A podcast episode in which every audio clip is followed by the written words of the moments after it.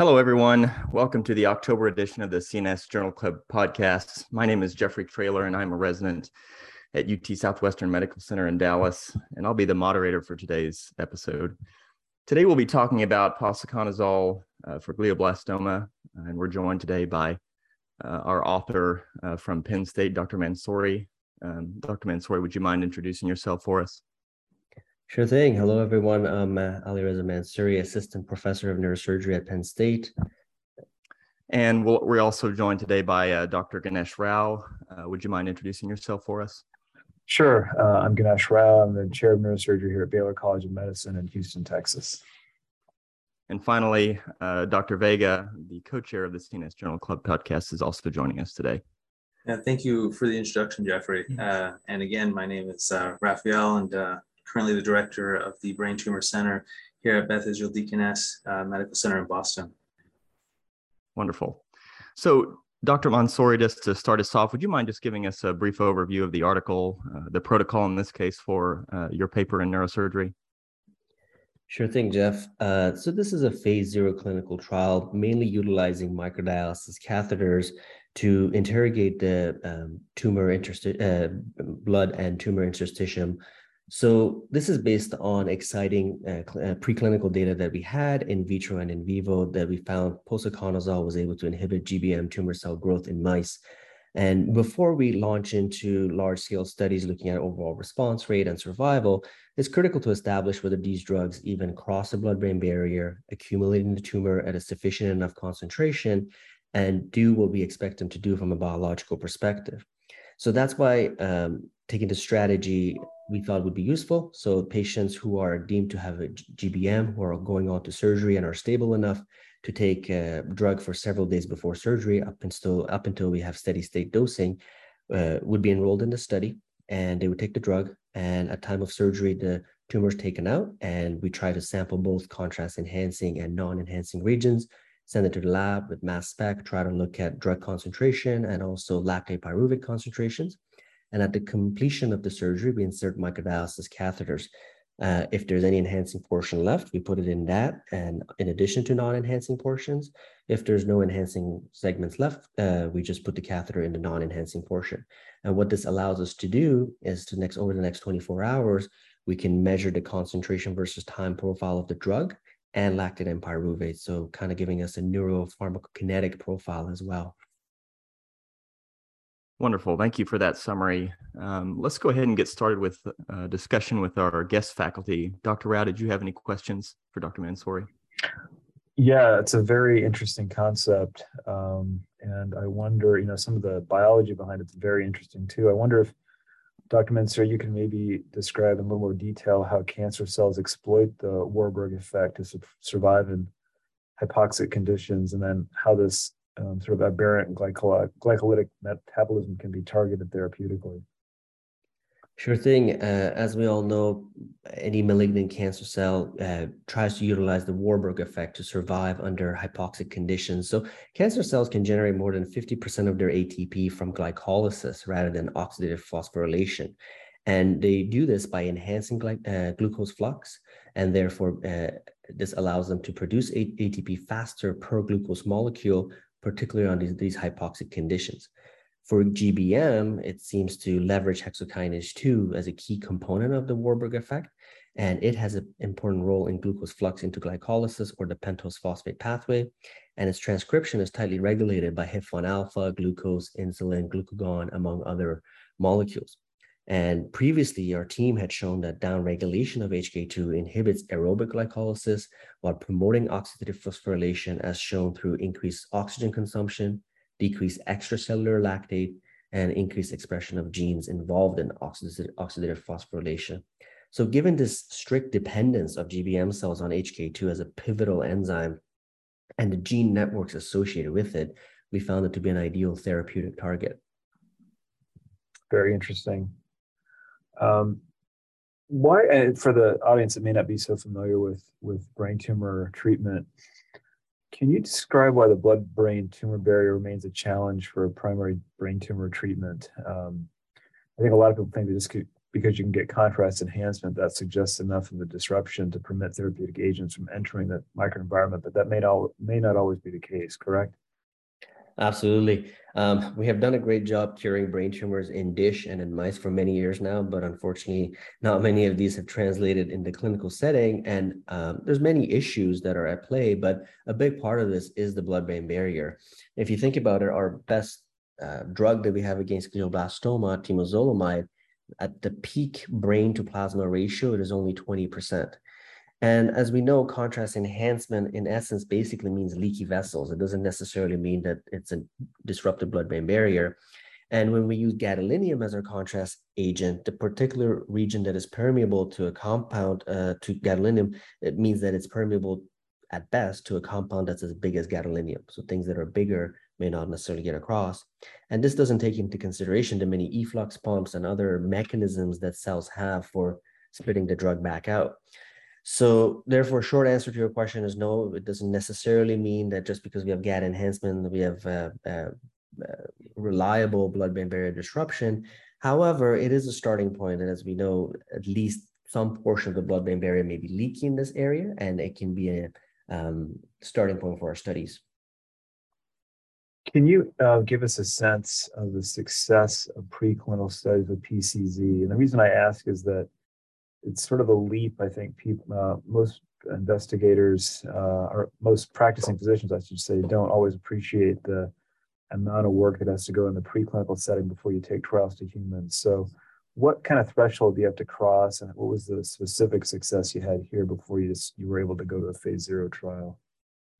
Yeah, so we took a very stepwise approach. Uh, first, it was an in silico screening strategy with silencing RNAs, and then in vitro testing against not just U87 mouse models, uh, uh, tumor cell lines, but also glioma stem cell lines, uh, two of them, and then finally moving on to in vivo again using multiple cell lines to really definitively pr- uh, prove our case. So after we found our drug candidates using the, this in silico uh, approach and in vitro methods, we moved on to mice. And there, after that, we were able to show that mice bearing glioblastoma and treated with both ketoconazole and posaconazole uh, at a dose that would be clinically translatable and safe in humans, uh, increased their survival, reduced tumor cell proliferation, and decreased tumor metabolism. And in addition, we are able to histologically show that treatment with uh, posaconazole resulted in an increased proportion of apoptotic cells.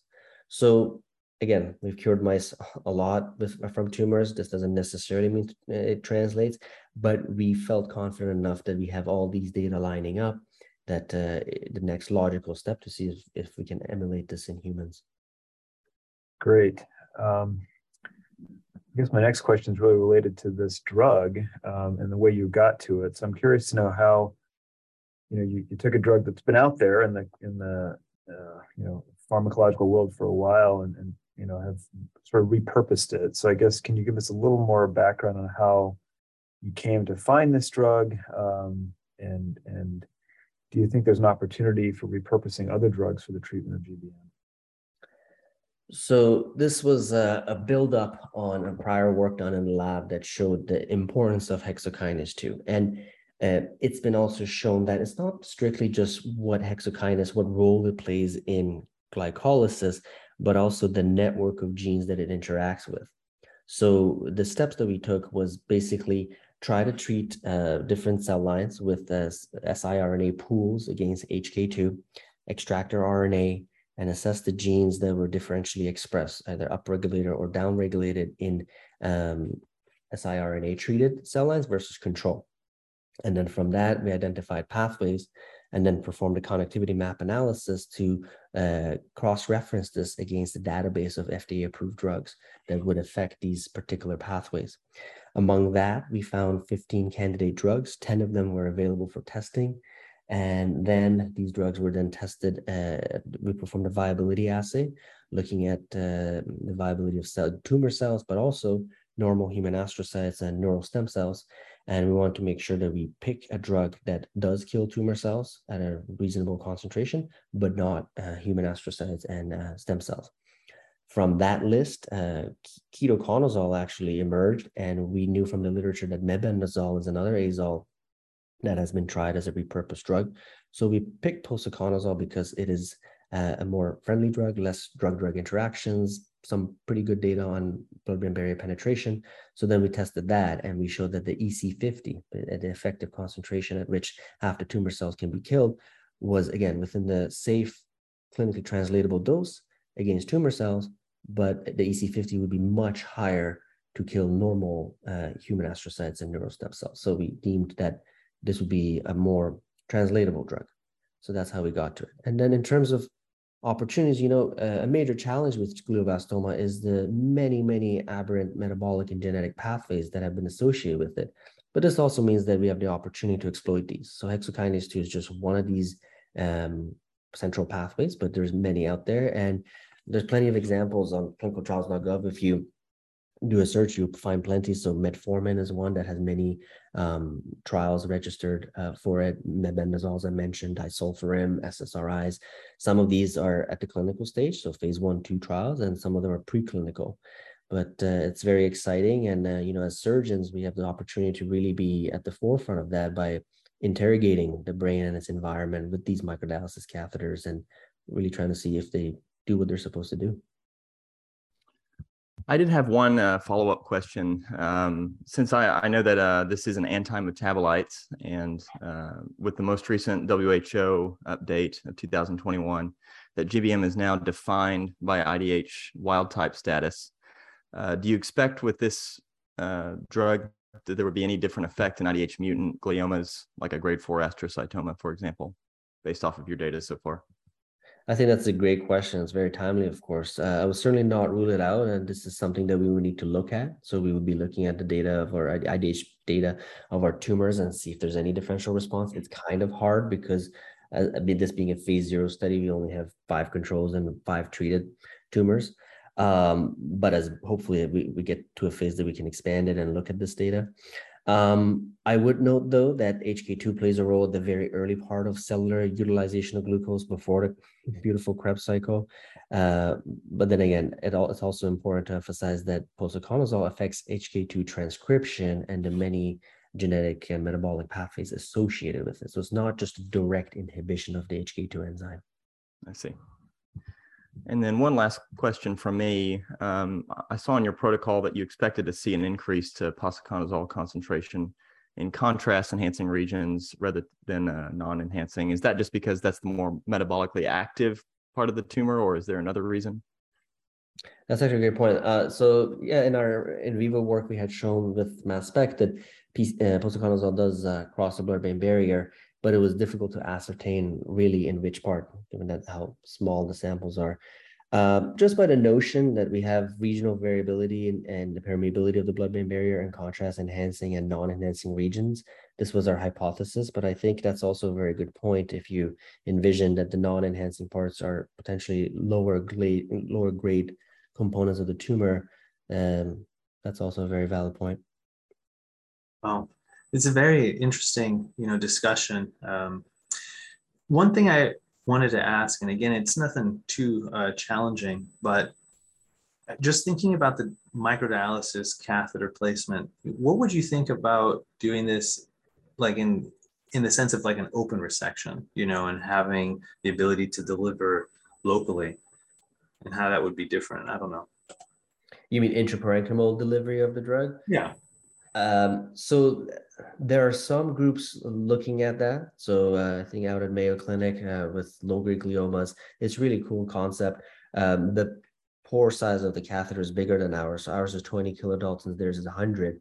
And what they do is basically they have they expose the tumor, they put these catheters in different regions, and the drug candidate drug goes in. And as they resect the tumor, they take that part around the catheter out and look at the metabolome around that. And I think that's very interesting. Um, but these things, uh, if you've seen them, they're very tiny, very flimsy. So I can imagine it's very hard to operate around these things. Of course, yeah. but it, it, it is an interesting concept. That's all. And um, and I guess one of the last things, and this was for your own personal opinion, is what would you find is like the, I guess, the biggest barrier, you know, in trying to really convert this into, um, I guess, in a clinical setting you know like I, I, there's a lot of folks interested in these you know dialysis uh, catheters and whatnot but it, it's it's we still haven't used them right in our clinical practice yet. So mm-hmm. I'm just wondering if this is this the one. yeah, there's many nuances. So what we didn't talk about is uh, a lot of in vitro work that we did beforehand with the catheters. So, for example, because these technically are plastic tubes, um, you have to make sure that the drugs are not going to stick to the plastic tubing, and uh, they can't be too hydrophobic because they need to dissolve in solution. Um, the pore size is obviously a factor, and um, the rate at which the catheter, uh, the pump runs. So you can have anywhere from uh, 0.1 to 5 microliters per minute. So, and then uh, the, the temperature at which you store them. so all those things that have to be considered. So we had a whole set of experiments in terms of different rates, different storage conditions. Um, and then finally we picked one microliter per minute. That's how we came to it. Um, so that's the, so not all drugs are amenable to that. That's number one. And uh, as I mentioned, these are very fragile, so they can break and um, and we're learning more and more as we work with them how to uh, uh, troubleshoot them. So I think that's been a major barrier. And um, so for these patients, for example, it works out because um, the patients after receiving 5-ALA, we do 5-ALA guided resection, so they need to be in the hospital for a good 24, 36 hours after the resection anyway. So this works out in terms of schedule. But if you uh, otherwise would have sent the patient home, again, this doesn't work if you want to collect uh, um, sample over 24 hours. Um, yeah. No, I'm very excited about the future on this. So yeah, yeah. Well, hopefully we're successful. exactly. Wonderful. Well, I think that that's uh, all the time that we have right now. If there aren't any more questions, um, I want to thank our author for joining us today, Dr. Mansouri from Penn State, as well as our guest faculty, Dr. Rao. Uh, thank you so much for joining us today. I want to thank the listeners for, for joining in as well. Um, we're all very excited about these results and, and really look forward to the results of this trial. Um, and so I do want to add that this podcast activity is worth 1.5 CME uh, and is complimentary to all CNS members and can be accessed on the online catalog. We hope that you'll join us next month for the November Journal Club uh, podcast. Thank you so much.